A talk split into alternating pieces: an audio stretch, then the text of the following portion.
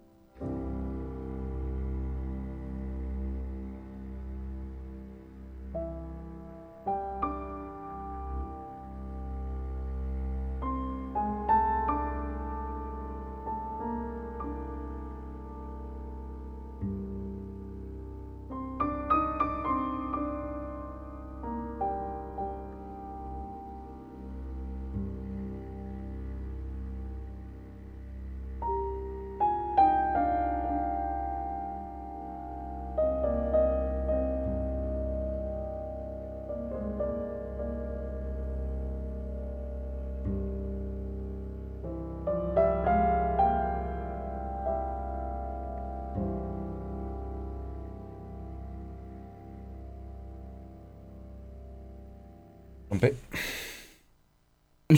bonjour, rebonjour à tous, on est bien dans le nez dehors. Michael Dian du Festival de Chailleul, bonjour. Bonjour. Alors quel était ce titre? Alors c'est un extrait de, ce très bel album L'âme des poètes de Guillaume de Chassis. Guillaume de Chassis, c'est un merveilleux pianiste, compositeur de jazz. Euh, qu'on accueille depuis pas mal d'années. Enfin, il y a une, vraie fidélité, euh, parce qu'on est complètement amoureux de sa musique. C'est quelqu'un qui travaille avec, euh, qui correspond parfaitement à ce qu'on essaie de défendre, à savoir que la musique, c'est un espace dans lequel se croisent beaucoup de, ressources, en fait. Elle n'a pas besoin d'être classée en grande musique, petite musique, euh, la musique savante, la musique populaire. Et dans l'album qu'il a, euh, composé vraiment au sens d'une écriture, L'âme des poètes, il va aussi bien chercher des mélodies de Prokofiev, de la chanson française. voilà, et donc il fait dialoguer tout ça et on passe de l'un à l'autre avec une comment dire, un, émerveillement. Euh, dans, C'est très raffiné comme écriture. Là, on n'a on pas entendu la voix d'Élise Caron parce que je me suis trompé de titre. parce que normalement, il y a la très très belle voix d'Élise Caron euh, dans cet album, qui est un hommage à la poésie chantée en fait. Bon, ça reste à découvrir au festival justement, puisque tu es le directeur donc euh, du festival de Chailleul. Euh, scène conventionnée art et territoire, art en territoire, pardon. Hmm. Euh, d'ailleurs, quel est ce territoire? Oui, on est dans les Hautes-Alpes. Hein. On est dans les Hautes-Alpes, qui est le, confin de la région Provence-Alpes-Côte d'Azur. Il y a beaucoup de gens qui disent Ah, mais c'est en Isère. Non, non, on est, on est encore en PACA, en région sud. Et c'est un très très beau territoire qu'on investit depuis 27 ans. C'est la 27e saison déjà. Et c'est un territoire rural de montagne, c'est comme ça que les gens euh, le qualifient là-bas. On est entre Alpes et Provence, c'est-à-dire c'est, on a déjà quitté la Provence, mais on n'est pas tout à fait encore dans le massif alpin, on y, a, on y aborde. Et donc on est dans ce territoire d'entre-deux qui est magnifique, très doux, très valéen, très, euh, il y a un bocage qui est un des bocages français euh, très significatifs. Une grande douceur de vivre, des paysages merveilleux et beaucoup beaucoup de petits villages autour de la ville-centre qui est Gap. Voilà. Et donc nous, notre boulot, c'est depuis 27 ans d'animer, au sens vraiment fort du terme, hein, de de donner un souffle musical, parce qu'il y en a d'autres aussi, des vents qui soufflent là-bas, euh, à ce territoire, et on chemine de, de vallée en voilà, de village en vallée avec euh, un projet qui est complètement en itinérance, c'est-à-dire on gère pas d'équipement, on n'a pas de, on a, on a fait cette, pris cette décision de mmh. ne pas avoir d'équipement et d'être complètement accueilli euh, par ce territoire merveilleux.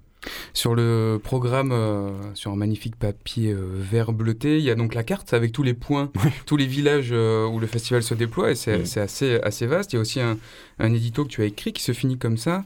Comme un paysage de montagne qui rafraîchit le regard, les musiques d'aujourd'hui vivifient l'écoute et invitent à d'autres modes d'attention, d'autres modalités de relation à soi, aux autres et à nos environnements.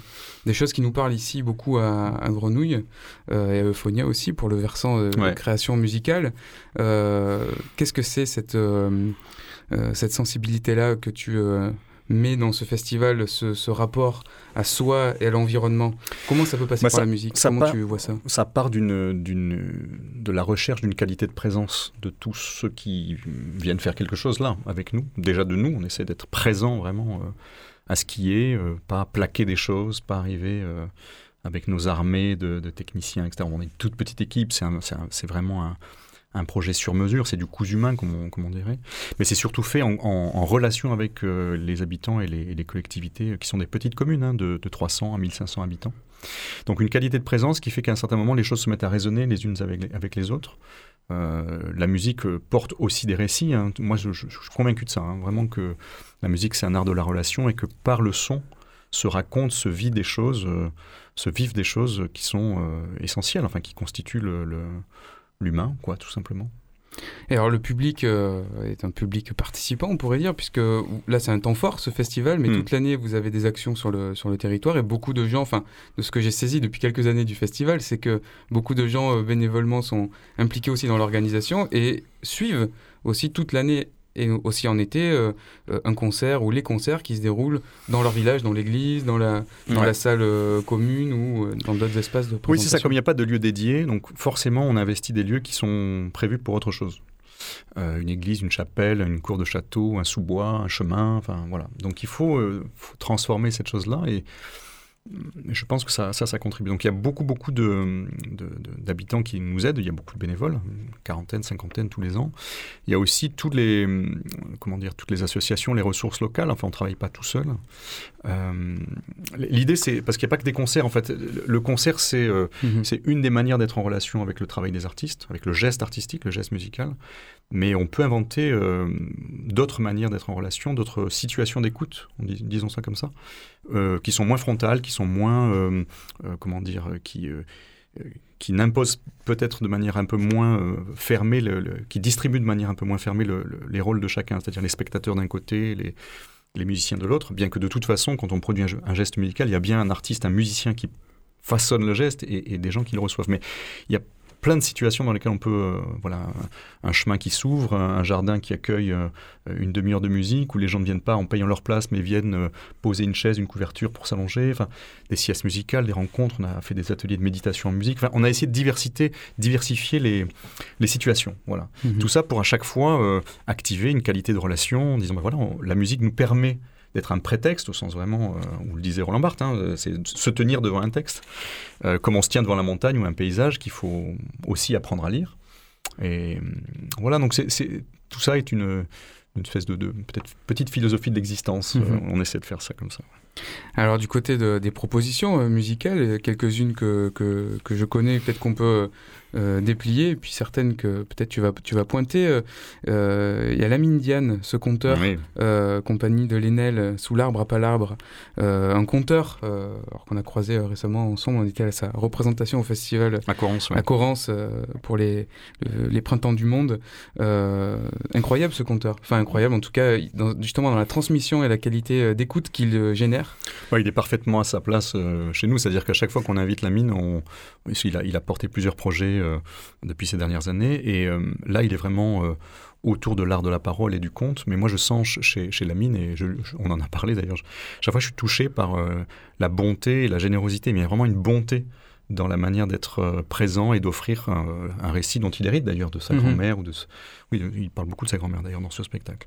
Donc euh, voilà, c'est ça, c'est recevoir un héritage, le transmettre de manière euh, vivante mhm. au vivant que nous sommes. C'est-à-dire on n'est pas dans le folklore ou dans l'approche patrimoniale au sens muséal et conservé du terme, même si c'est très important d'avoir aussi cette dimension-là euh, quelque part. Mais nous, on essaye de, vivifier des mémoires en fait et de mhm. montrer à quel point elles sont contemporaines parce qu'au fond, depuis que l'homme est homme, on n'a jamais raconté toujours euh, que les mêmes histoires hein, de mhm.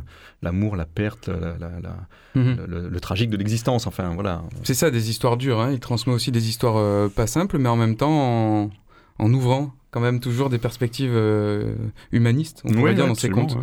Il y a aussi Christian Sébi, Le Chant des Cimes. Alors là, c'est de la création, c'est un poème électroacoustique. Christian Sébi, directeur du GMM, et musicien, compositeur électroacoustique. Donc là, il est il est venu quelques fois chez vous Alors ça fait, trois ans, euh, ça fait trois ans qu'on qu ensemble et on se connaît depuis euh, qu'il est arrivé à Marseille pour euh, prendre la direction du, groupe de musique expérimentale de Marseille, auquel je suis d'ailleurs moi-même très très lié comme, comme musicien. et on a eu cette envie de, de, faire entendre ces musiques d'acousmonium, enfin électroacoustique, euh, dans la chapelle euh, du hameau de Saint-Michel, mhm. qui n'est plus une euh, église, qui est un lieu déconsacré, qui est vraiment un petit auditorium en, pleine campagne assez magnifique. Et donc, ça fait trois ans, ça fait deux ans, et ça sera la troisième année, qu'il vient avec l'ensemble des dispositifs du, du, GMEM, parce qu'on n'a pas du tout cette capacité, nous, ni technique, ni dans le savoir-faire. Et donc depuis deux ans, il a collecté énormément de sons dans la montagne, mais une montagne vivante, c'est-à-dire pas simplement la montagne naturelle avec les chants d'oiseaux, le bruit du drac, mhm. euh, du ruisseau, euh, euh, etc., mais aussi l'activité humaine, c'est-à-dire c'est une montagne habitée. Et l'ambition de ça, et c'est une proposition que j'avais faite l'année dernière, en lui disant, écoute, ce serait formidable que, après deux années où tu as fait entendre un acousmonium avec des pièces, je n'ai pas le temps de tout développer là, mais qui, qui étaient vraiment saisissantes, qui ont beaucoup intéressé, beaucoup fasciné le public. On était tous dans des transats allongés dans cette église. Enfin, c'était complètement magnifique comme expérience.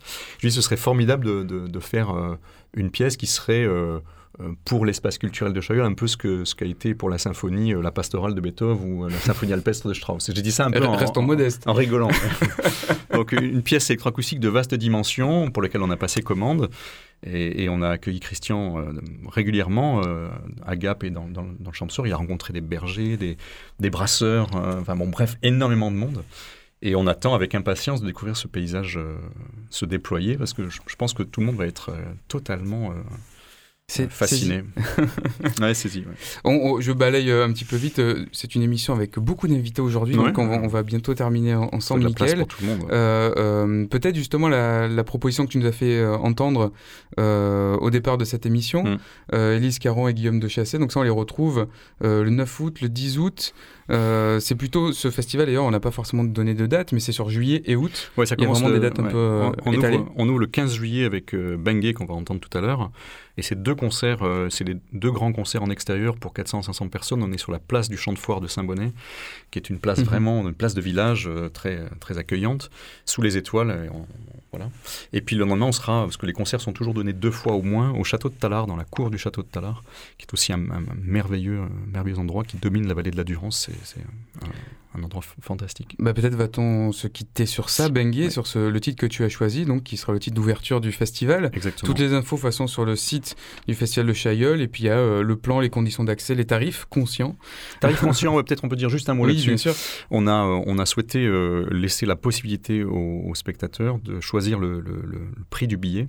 en élargissant, on avait des billets à plein tarif à 12 et à 8, et on a rajouté 5 et 20 en leur disant il n'y a pas de conditions d'accès, c'est vous qui décidez. Soyez conscients que c'est important pour nous une mhm. Mais nous, on est conscient que c'est peut être important de soutenir ceux qui ont peut-être un peu moins de moyens. Merci Michael et rendez-vous donc euh, au festival de Chailleul. Bon festival à toi. On se quitte donc avec un titre du groupe Bengue.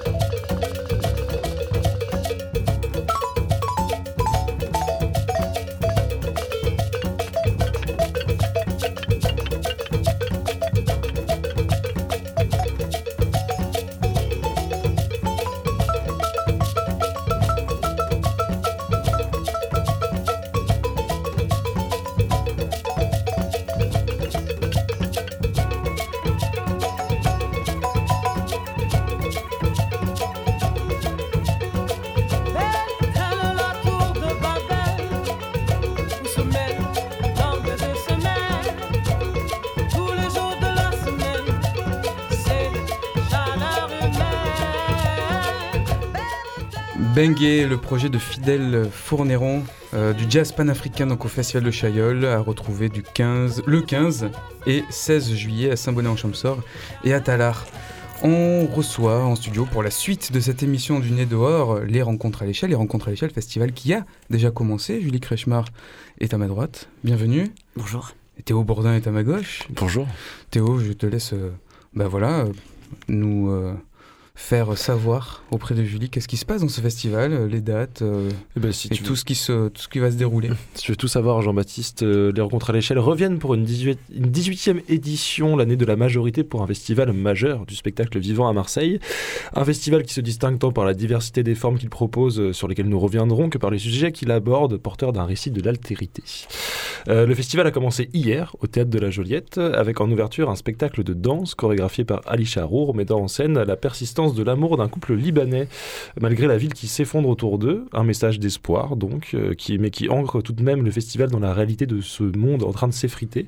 Euh, est-ce que c'est un choix, Julie, euh, de commencer le festival par ce spectacle où il n'y a pas forcément d'ordre à distinguer dans la programmation? Non, c'est pas un choix, en tout cas en termes de thématique, mais c'est un choix artistique. Ouais. Donc d'ouvrir le festival avec Ali Charour, dont j'ai montré le premier spectacle en 2015.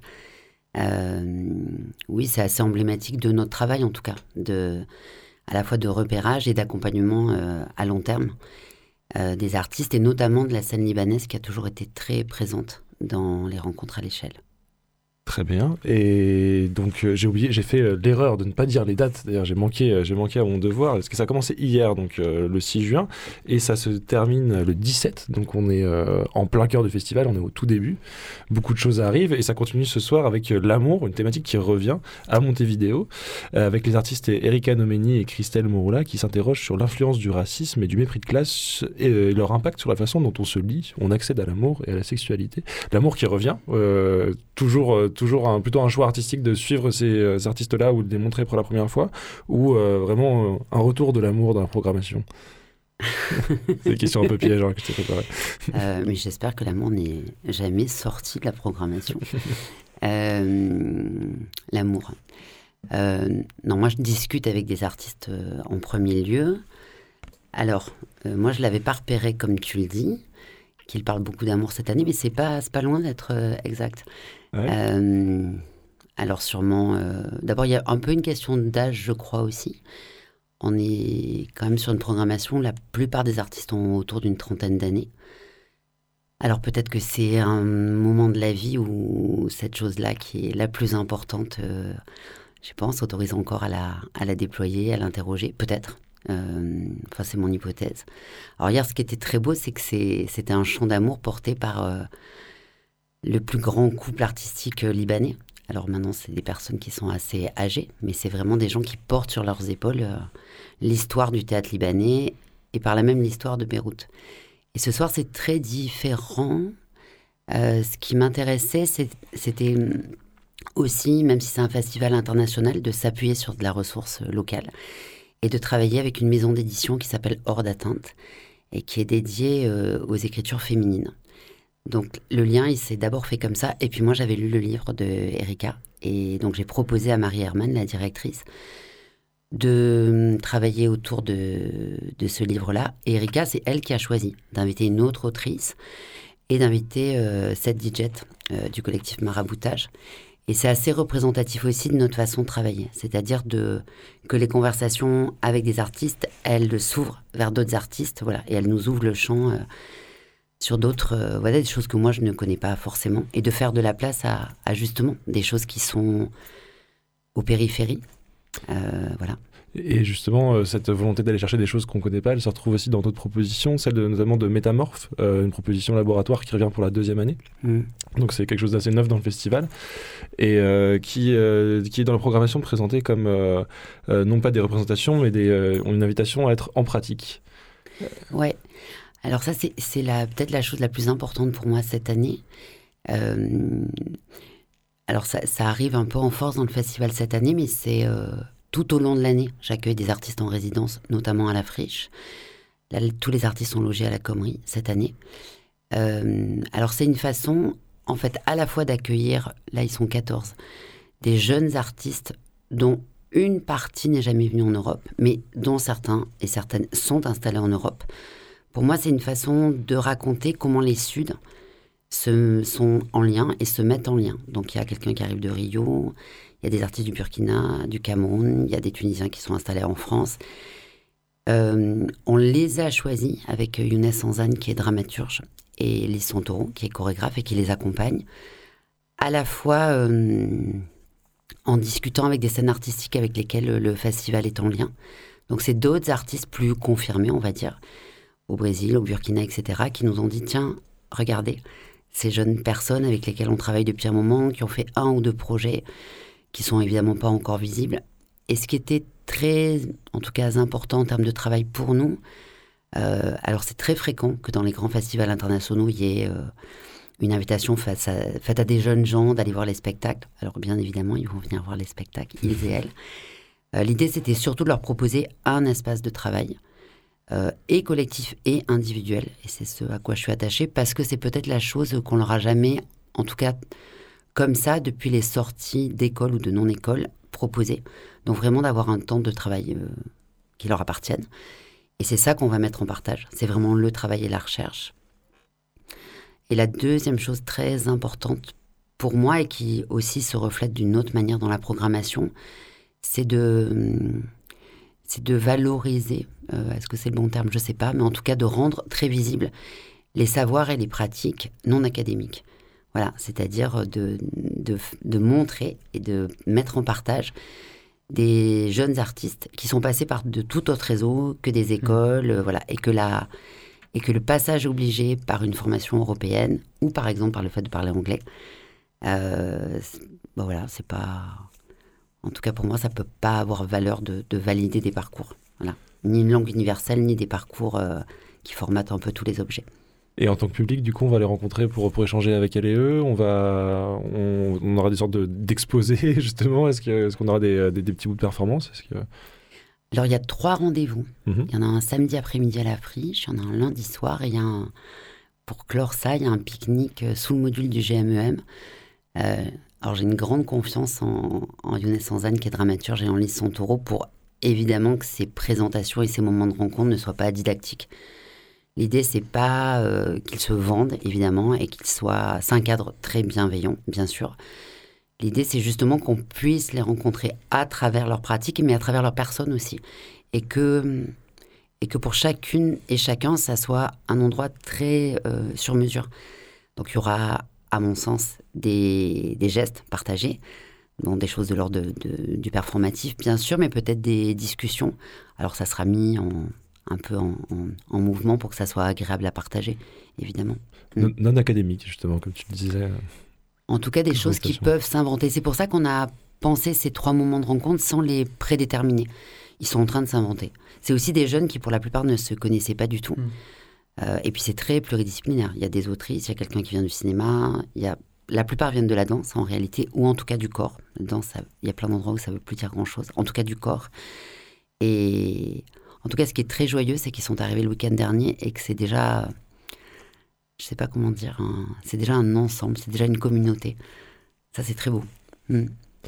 Et en, proposition un peu déroutante aussi, puisqu'on en parle, il y a deux installations cette année dans le festival. Une euh, faite en complicité avec Ancrage dans un restaurant, euh, un bureau qui raconte l'histoire de, des euh, réfugiés palestiniens, notamment en Syrie, qui a été pensé pour raconter par l'artiste, pour raconter cette histoire-là à sa fille et qui sera accessible du coup au public. Ouais. Basel Zara, c'est un artiste plastinien, plasticien palestinien pardon, installé à Londres, qu'on a déjà programmé il y a 4 ans ici à la Friche, et qui fait euh, des, des dispositifs qui s'adressent à un seul spectateur.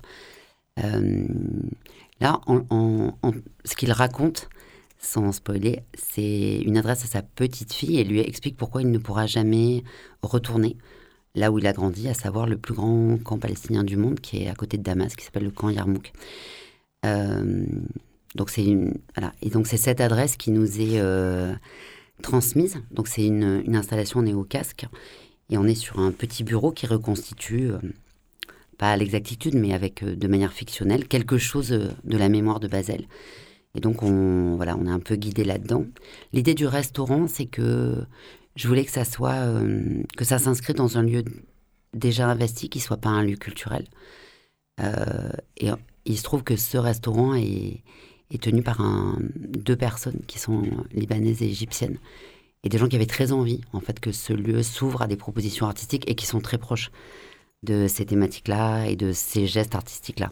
Voilà une programmation très riche. On a encore plein de dispositifs à, à, présenter, notamment un petit retour sur la digue du large. Une petite question, parce qu'en fait, on en a parlé il y a, deux semaines dans le nez dehors avec euh, les nageurs libres qui, se, qui militent pour, euh, pour la réouverture de la digue du large. Et, euh, et vous proposez un, un, moment d'y retourner pendant le festival, aller voir une installation. On y va en navette. Est-ce qu'on est qu'on peut espérer que c'est le retour de la digue du large, en tout cas? Alors moi, je travaille pas sur le port autonome, ni, à la ville, de Marseille, je tiens à le dire, mais, mais ça s'est fait, cela étant, en complicité euh, assez importante avec euh, le port autonome. Ce projet a été pensé par un scénographe avec lequel on travaille depuis longtemps, qui s'appelle Mathieu Laurie Dupuis, dans le cadre du dispositif Monde Nouveau. Donc, ils sont des commandes de l'État à des jeunes artistes euh, post-Covid. Et donc, cette installation en selle, qui a un paysage qui raconte un peu l'insouciance révolue euh, de nos, voilà, au bord du littoral. Donc un paysage en sel sculpté et qui va s'éroder au fil et à mesure de l'été. Euh, donc c'est une installation à échelle 1. Donc effectivement, on peut la voir depuis le Mucem, enfin de l'autre côté. Mais évidemment, il faut, il faut être sur la digue en fait pour, euh, pour bien s'en emparer. Donc il y aura des navettes à partir du 1er juillet. Et dans le cadre du festival, on en organise une le 16 juin. Et dans une chose qui est très spécifique au festival, c'est que l'installation sera traversée par une performance, euh, voilà, avec un musicien et un acteur voilà, si vous étiez allé voir un petit coucher de soleil au Mucem, ce n'était pas de la neige qui restait sur, euh, sur la digue, mais bien l'installation de, de, celle de, de l'artiste. Euh, j'ai encore une liste de choses un peu insolites à voir. On en peut parler des concerts, oui, toi, terrasse, euh, en complicité avec l'ami. Il y, a énormément de, choses qui se passent dans ce festival, mais l'antenne est chargée aujourd'hui, Jean-Baptiste. Oui, enfin, on a, beaucoup invité. On a beaucoup invité. C'est ça, plus que chargé, mais on retrouve toutes les infos de toute manière sur le site, j'imagine. Sur les dépliants euh, qu'on trouve un peu partout. si vous vous baladez dans la friche, vous en trouverez, vous en trouverez une, une bonne partie. C'est du, donc ça a commencé hier le 6 juillet, ça finit le, euh, le, 6 juin, pardon, ça finit le 17 juin. Donc il reste encore 10 euh, bons jours pour profiter du festival. Il reste des places de partout, mais mais il faut quand même espérer. ça, ça, se remplit tous les soirs, tu me disais, Julie. Quoi qu'il arrive. Ouais, les, les, pratiques du public, elles ont un peu changé depuis 3-4 ans. Euh, et notamment les gens plus jeunes. En fait, ils, ils décident au dernier moment ce qu'ils ont envie de faire et ils viennent. Donc on n'a pas eu les dernières années de problème de remplissage, mais par contre, euh, on est sur un public euh, et qui décide de venir et qui se pointe en billetterie. voilà. un public coup de tête. Ouais. Public droit au but. Mm. C'est, euh, ça, ça, marche bien. Et ben donc voilà, en tout cas, retenez la leçon. Si jamais vous pensez qu'il reste des places et que vous pouvez y aller tranquillement, peut-être qu'il faut peut-être réserver un peu en avance quand même. Ouais, sur les, notamment sur euh, la friche la semaine prochaine parce que c'est des jauges un tout petit peu plus petites. Et même si ce sont des très jeunes artistes, je pense à la soirée du 13 et du 15, en fait, ils ont déjà fait beaucoup parler d'eux. Donc il y aura du monde. Merci beaucoup, Julie Krechmar. Merci à vous. Merci, Théo Bourdin. Merci à toi, d'être venu euh, dans ce nez dehors. Je vous propose une transition en mouvement. Donc, euh, que Julie et Théo, vous pouvez sortir du studio. Et comme ça, je vais appeler mes prochains invités qui sont de l'autre côté en régie, derrière euh, Alexandre Simonini qui réalise cette émission du nez dehors. Ma galerie Del Rieux, vous pouvez venir avec vos invités ici en studio. Donc, nos auditeurs vont avoir le plaisir d'entendre la porte qui s'ouvre et qui se ferme. Pendant ce temps, euh, j'en profite pour vous rappeler le jeu, puisque vous pouvez gagner, attention, des places pour le Festival de Marseille. Deux invitations doubles, euh, doubles, je le dis bien, pour le spectacle Asmanti et Bac Nord, qui a lieu au Théâtre de la Sucrière dimanche 18 juin à, 17h30. Donc pour participer, vous nous envoyez un mail avec votre nom et prénom à jeu J E U X 888@gmail.com. Euh, vous avez jusqu'au 14 juin donc pour euh, aller voir ce spectacle euh, qui aura lieu le dimanche 18 juin à 17h30. N'hésitez pas à nous envoyer un petit message et mes invités suivants sont en train de s'installer. Je vous en prie, vous pouvez mettre un casque sur vos oreilles. plutôt celui-là, voilà, voilà, très bien. Les micros vont être ouverts au fur et à mesure. Et donc, j'accueille alors Magali, Magali Delrieux, pardon, j'ai écorché ton nom plusieurs fois. C'est pas grave. De l'association FREM, une association résidente et membre coopérateur de la Friche Belle de Mai. C'est ça. quand même membre historique donc de, de, cette, de cette friche. Alors, tu vas nous dire un peu ce qu'est ce qu'est FREM, mais donc vous travaillez dans la production et la diffusion de l'art contemporain. Exactement. Qu'est-ce que ça veut dire? Alors, on fait à la fois de la production d'œuvres, euh, de la production d'expos. Donc, on vernit bientôt euh, une nouvelle expo de Zoé Williams. On fait de l'édition de catalogues d'artistes, monographie. On coordonne des résidences artistiques et on a un gros volet médiation euh, dont je m'occupe avec Cyril Bergogneau, mon collègue. Euh, qui rentre du coup euh, dans le cadre de ce pourquoi on vient aujourd'hui. Donc tout ce que, tout ce que vous proposez euh, se retrouve aussi dans cet espace médiation et donc là c'est le dispositif tous et toutes productrices. alors vous l'avez vraiment contracté, hein, c'est tous point point inclusif euh, TES productrice. Euh, qu'est-ce que c'est alors ce, dispositif? Alors d'abord, on a répondu à un appel à projet qui s'appelle Culture et santé, handicap et dépendance, euh, dont la vocation est de réunir une structure du champ médico-social et une structure artistique. Donc, bon, ils présenteront ensuite mes acolytes du champ médico-social. et l'idée de rendre accessible la culture à des gens qui sont en souffrance psychique. Donc, il s'agit de l'association Sage qui euh, m'entoure. Je vous laisse vous présenter. Donc, moi, je suis Jean-Marc Montagne, je suis le directeur de l'association Sage. Et Elodie Picot, je suis psychologue dans l'association. Alors, qu'est-ce que c'est cette association? Et Sage, peut-être déjà, qu'est-ce que ça veut dire?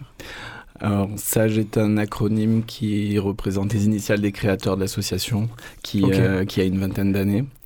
Et à l'association SAGE, nous gérons des services médico-sociaux qui euh, œuvrent dans le champ médico-social et qui euh, accompagnent des personnes vulnérables euh, au niveau de au quotidien, à domicile principalement.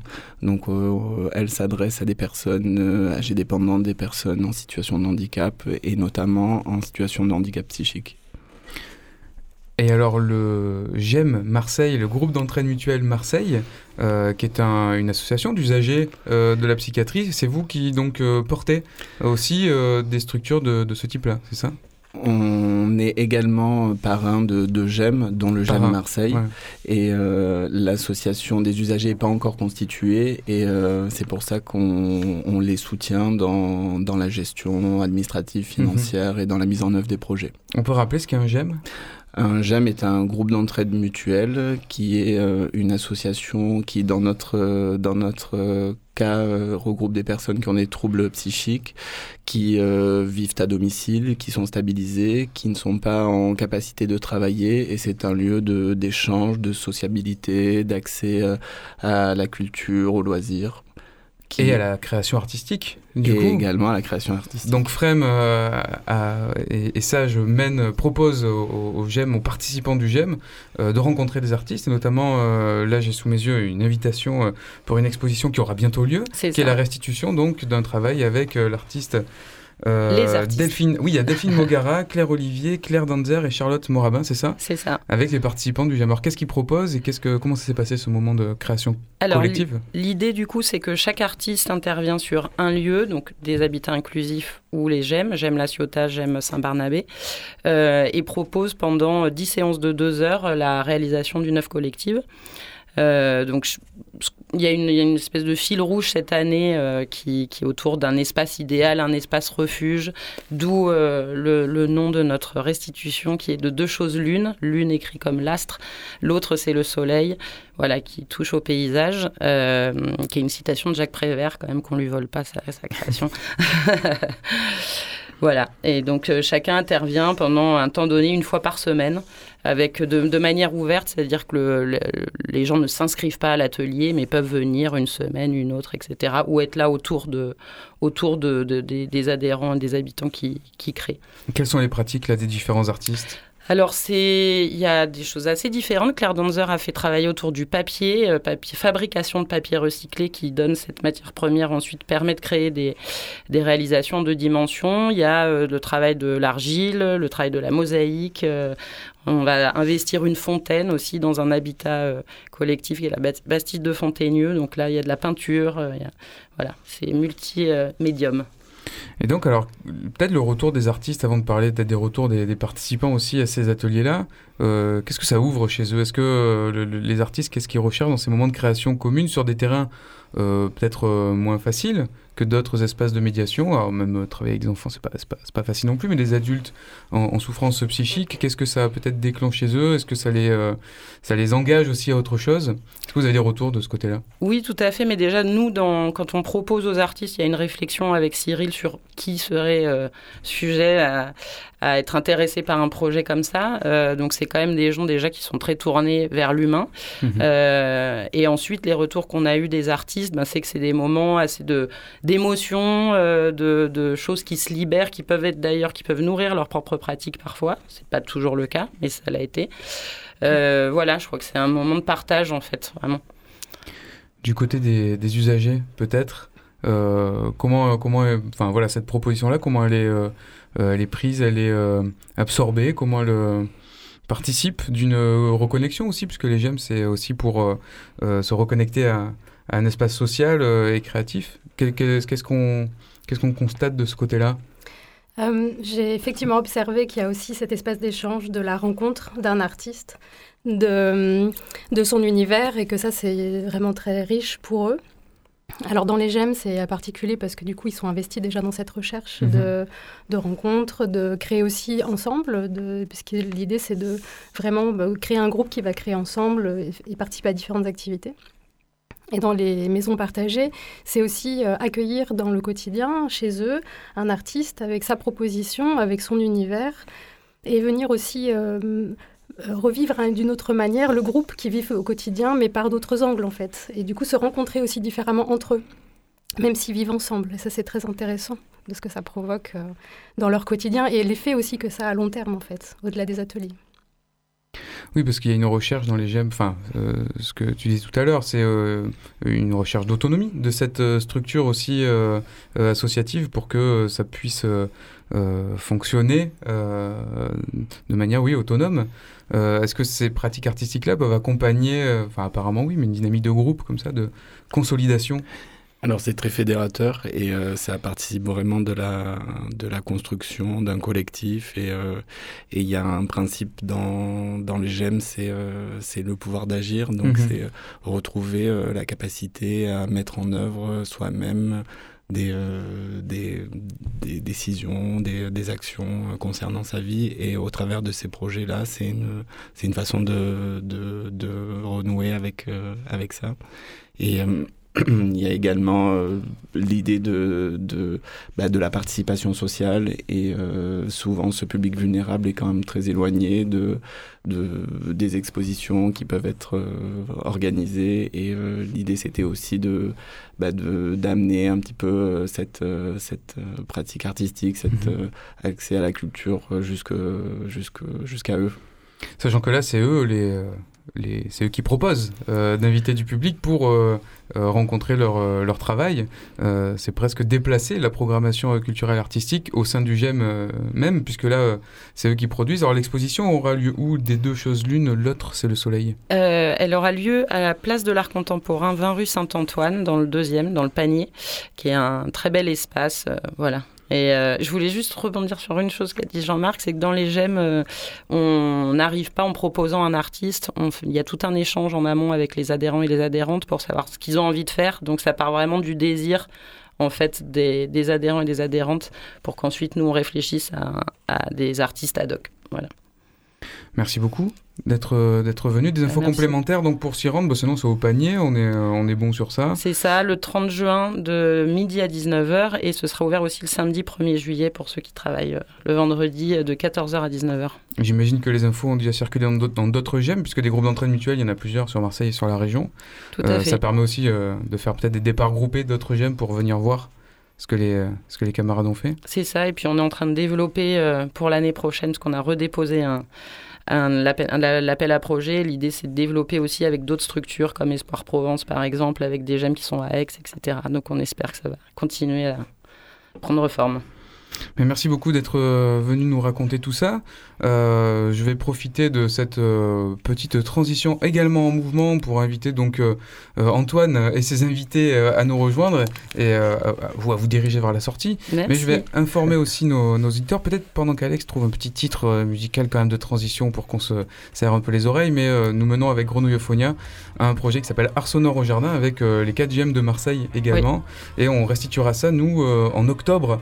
2023, euh, donc à l'automne, et eh ben on vous invitera aussi pour euh, écouter ce qu'on est en train de chercher avec nos micros qu'on enterre dans des jardins, dans, dans les terrasses que les gemmes cultivent beaucoup euh, en ce moment. Voilà, on vous transmettra tout ça. Merci beaucoup. Merci. Merci. 64 sans GoldenEye, Superman sans Kryptonite, des années 70 sans les Disco Nights. Les rappeurs sans les mensonges qui disent au mic. Les end de the week sans les open mic. Un influenceur sans followers Un Disney sans fin heureuse. Un prêtre sans la Un insomniaque sans fatigue. La haine sans saïd Un héros sans sidekick. Scarface sans manie La France sans Paris Les Canadiens sans Carrie Montréal sans le Sandbell Le Mexique sans cartel La Belgique sans Jacques Brel. Westside Connection sans MacDen. La Grèce antique sans Athènes. La planète sans la pesanteur une paire de peine sans paire de boxeurs. Des 300 General Motors. Happy Gilmore sans Adam Sandler. Hey yo, une maison sans wifi. Le coyote sans l'oiseau qui fait beep beep. La poutine sans le fromage qui fait squeak squeak. Yo, c'est quoi le rap sans des tracks sur le circuit? On peut pas mettre le D sans les tracks. M'empêcher de mettre mes idées sur le track. J'suis pas addicté à ça, mais je suis bien sur le track. J'ai une vie pis sans elle, j'serais rien sur le track. On peut pas mettre le D sans le track. M'empêcher de mettre mes idées sur le track. J'suis pas addicté à ça, mais je suis bien sur le track. J'ai une vie pis sans elle, j'serais juste que. Le country sans Johnny Cash, un 30 sous sans l'orignal, la 50 sans Buckingham, Rocky sans Ivan Drago dans Rocky Cat, une plage sans coquillage, mais sans l'inspiration matinale. Yo, une femme sans sacoche, Marie Chantal, tout pain sans caps lock, un matin sans que je me gratte la poche. Un prétend sans que la neige face la slush, un appart de schlag sans ça sente la clope. Hey yo, les States sans les armes à feu. Eminem sans Marshall Matters. Un bar de hall sans que ça ferme à deux. Un film français sans de Dieu. Hey yo, une prison sans barreaux. Des Marvel sans héros. Des aisselles sans déo. Elvis Gratton sans méo. La vie sans blessure. Une porte sans serrure. Gatineau sans Elmer. Seinfeld sans Kramer. Antoine Sourieux nous a rejoint dans cette émission du Nez dehors, dans le studio de Radio Grenouille. Antoine, ce titre sent le Québec. Et il est tout à fait du Québec, de notre très cher Canada cousin. C'est un titre qui nous vient tout droit d'une émission Grenouille Gold Room qui est passée hier à 23h. C'était 10 euh, tracks 102, et non pas un double 51, mais bien 100 euh, SANS, le numéro 2. Ça semble assez similaire, mais euh, ok, les auditeurs auront noté, je pense. Tu reçois euh, des étudiants de l'école de psychomotricité, Fanny, Liard et Mathilde Linsal, si j'ai pas complètement écorché vos noms. Linsal. Linsal, pardon, désolé, je l'avais seulement par écrit. Et vous allez nous parler de la nuit du handicap euh, samedi 10 juin prochain, c'est ça? C'est ça. Antoine, je te laisse peut-être introduire nos invités euh, autrement mieux que moi. Bah, je vais tout simplement les laisser s'introduire en leur posant une première question. C'est quoi l'ISRP, donc cette école de laquelle vous êtes toutes les deux issues? Alors, du coup, l'ISRP, c'est l'Institut supérieur de rééducation psychomotrice. Donc, euh, c'est une école de formation en psychomotricité. Donc, la psychomotricité, qu'est-ce que c'est? C'est euh, une pratique paramédicale euh, qui vise à rééduquer et prévenir les troubles dits psychomoteurs. Donc, les troubles psychomoteurs sont des troubles qui touchent les particularités affectives, cognitives et motrices d'un patient. Donc, on peut recevoir autant des enfants que des personnes âgées qui peuvent être atteints de ces troubles-là. Vous venez donc nous parler de la Nuit du handicap, c'est la troisième édition que vous, étudiants de l'ISRP, vous portez. Euh, ça vous fait quoi de vous dire que ça y est, cette troisième édition portée par des étudiants, ça prend place à la Canebière, c'est un bel événement, ça vous fait quoi? Bah, c'est un honneur pour nous de pouvoir euh, organiser cet événement-là. C'est vrai que dans les autres villes de France, euh, c'est des mairies qui s'occupent de cet événement-là, donc euh, pour nous, c'est quand même assez gratifiant.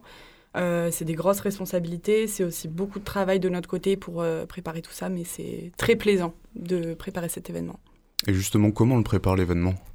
Alors qui, a, qui a quoi comme rôle dans cette histoire? Il y a trois, trois secteurs en fait d'organisation. Il y a déjà la présidence du bureau, donc avec la présidente Stella Benezra, on s'est occupé de coordonner toute l'équipe, de contacter la mairie, de préparer un dossier aussi parce qu'il y avait beaucoup de paperasse à remplir pour avoir l'autorisation de faire l'événement sur la voie publique. Après, il y a donc trois pôles. Un premier qui s'occupe de la communication, donc auprès des radios, euh, mettre des affiches dans Marseille. Il y a un autre pôle partenariat qui, lui, s'occupe d'aller contacter euh, des entreprises qui pourraient euh, financer notre projet en offrant, par exemple, des bouteilles de sirop, des gâteaux, des choses à manger, de quoi, en fait, faire vivre cet événement.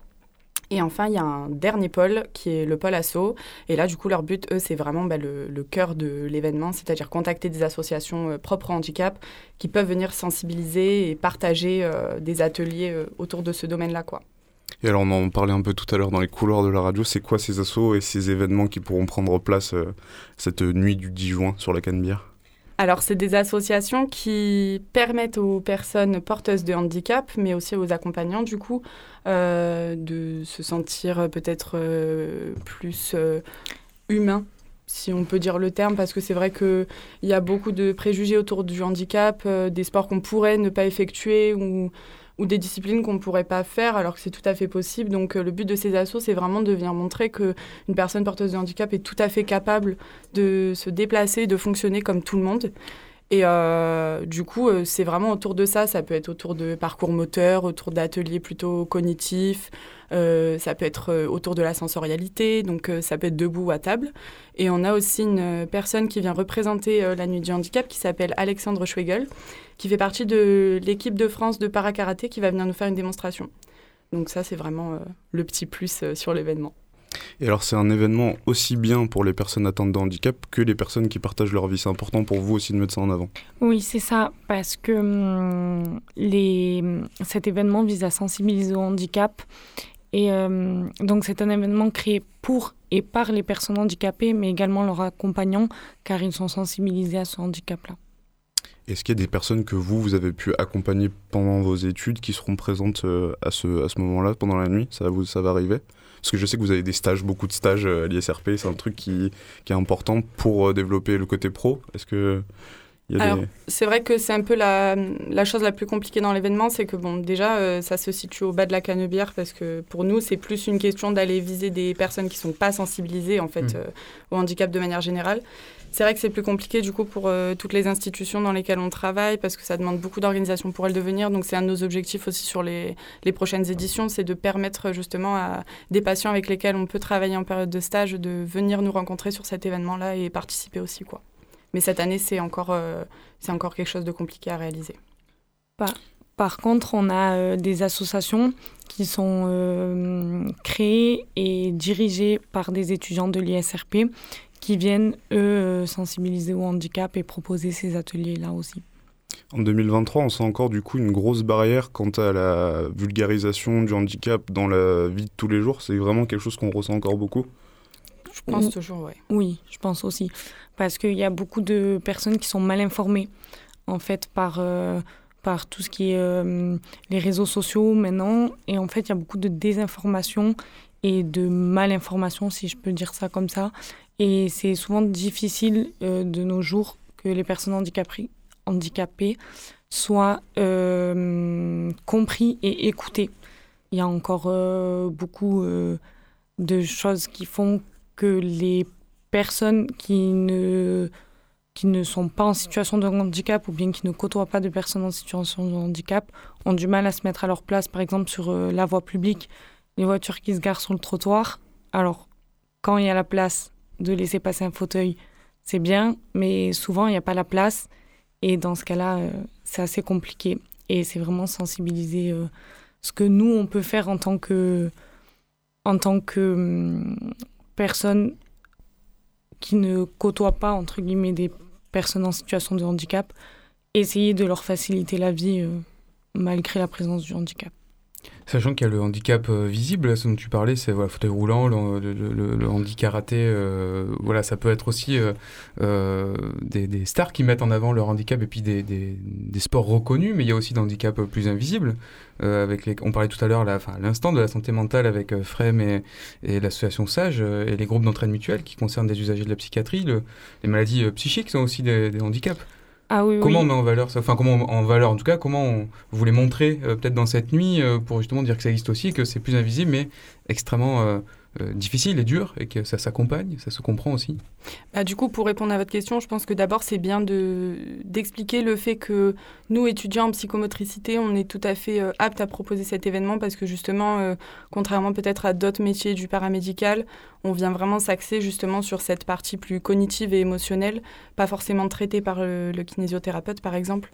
Donc, on essaie de de faire véhiculer cette information que le handicap, comme vous avez dit, il peut tout à fait être aussi autre que moteur. Et, euh, et le but, c'est de, de, venir vraiment travailler autour euh, de quelque chose où on, va venir solliciter bah, peut-être plus de joie, peut-être sortir de ce contexte-là d'handicap. En tout cas, de faire en sorte qu'ils se considèrent comme des personnes. Bah, comme euh, vous et moi. Et, euh, mais c'est vrai que ce type de handicap est moins, euh, moins visible et du coup peut-être aussi moins abordé, moins compris, moins traité par la population de manière générale. Quoi. Donc c'est important pour nous aussi de faire ce retour-là, de vulgariser, on va dire. Et ça sur la psychiatrie, parmi il y aura des choses particulières dans la nuit de, dans la, la nuit de handicap Désolé, je voulais pas que ce soit une question piège. Ah non, ça n'est pas du tout.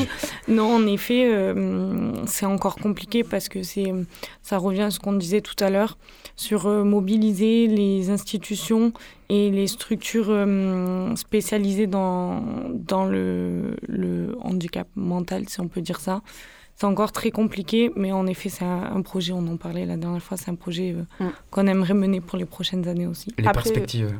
C'est ça. J'allais dire, ce qui est notable aussi, c'est que des personnes qui sont, qui sont atteintes de handicap moteur ont aussi des souffrances cognitives et émotionnelles. Et euh, je pense que c'est bien de se servir de ça pour faire une passerelle, en fait, pendant cette nuit du handicap. Et du coup, derrière, peut-être venir apporter le côté plus psychiatrique dans l'événement. Moi j'ai mes anti-sèches donc euh, je me permets, mais il y a écrit 12 millions de, personnes donc atteintes de handicap et 80% de manière invisible. Donc c'est énorme quoi comme chiffre en ah fait au final. Et il y a certains handicaps qui se voient moins que d'autres, mais qui sont aussi très importants pour, euh, pour, euh, pour ces personnes qui en sont atteintes, comment ils peuvent les mettre en avant? Parfois, c'est des handicaps qui, quand on voit une personne, on se dit, bah, elle n'est pas handicapée, mais elle est handicapée. Mm. Comment, comment on peut sensibiliser à un handicap tout léger aussi, en fait, sachant que c'est des choses qu'on voit pas? Très bonne question. Euh, oui, très, très honnêtement, je, je n'ai pas non plus la réponse à la question, mais euh, mais c'est vrai que c'est une très bonne question et ça me donne. Euh, J'avais dit pas de question piège, désolé. non, non, mais ça donne matière à réfléchir. oui. Non, mais pour le coup, ça donne hmm. matière à réfléchir et, euh, et, moi aussi, je me questionne là-dessus et c'est là aussi que. Hmm. Oui, parce qu'en plus, personnellement, je vais aller chercher. quelque chose euh, à quoi vous, vous, devez faire face peut-être tous les jours aussi dans votre formation, ah vous poser ce genre de questions. J'imagine que du coup, c'est aussi un moyen d'expérimenter cette nuit hmm. tout ce que vous pouvez mettre en place dans nos études aussi. bah, je pense qu'en tout cas, il y a beaucoup d'étudiants de notre écoles qui ont des troubles qui peuvent être légers, mais qui viennent aussi handicaper leurs études. Donc ça peut être au niveau de la concentration, au niveau de l'écriture, au niveau de la lecture.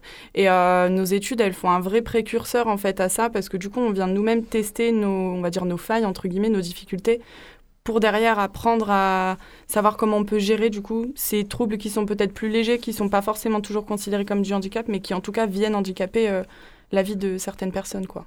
C'est aussi un laboratoire d'essai, du coup. C'est un peu l'idée. la nuit du handicap le 10 juin donc sur la Canebière. Tout à fait. donc tout le monde est invité, venez euh, rencontrer, venez euh, apprendre des choses, venez aussi euh, apprendre à, écouter. C'est peut-être une question d'attention, hein, ce qu'on se dit là, tous ces problèmes qu'on se pose. Si on regarde un peu plus et on écoute un peu plus les gens qui nous entourent, on se rend compte de leurs failles, de leurs souffrances et on peut être aussi soulageant. Tout à fait. Il, il me semble qu'il y avait une cagnotte qui est mise en place à quelque part et on peut vous retrouver à quelque part aussi. Exactement. Euh, vous pouvez du coup retrouver la cagnotte qui se trouve sur notre Instagram, donc c'est BDE Psychomote Marseille. Euh, sur cette cagnotte, euh, les dons sont libres, sont tous acceptés et ça nous fera énormément plaisir parce que c'est ce qui fait vivre l'événement chaque année et ce qui permet voilà, de pouvoir le, le réeffectuer d'année en année, de proposer des nouvelles éditions chaque année de plus en plus grandes et de plus en plus innovantes. Quoi. Et en dehors des partages financiers, des partages sur les réseaux sociaux, ça sera déjà très bien. Et bienvenue. Merci à vous d'être venu dans ce nez dehors. On clôture cette émission euh, habilement réalisée à la technique euh, par euh, Alexandre Simonini. Merci Antoine pour cet entretien final. Merci à toi Jean-Baptiste. Vous retrouvez le nez dehors en podcast ou en rediffusion sur les plateformes de diffusion en ligne, sur le nouveau site de Radio Grenouille. N'hésitez pas à sur le nouveau site. Foncez. le jeu Festival de Marseille, bah, réécoutez le début de l'émission. Je donnais toutes les infos pour écrire à l'adresse jeu 888gmailcom pour gagner des places. Merci de votre écoute. Continuez bien sur les 3-8 et à très bientôt. Ciao, ciao.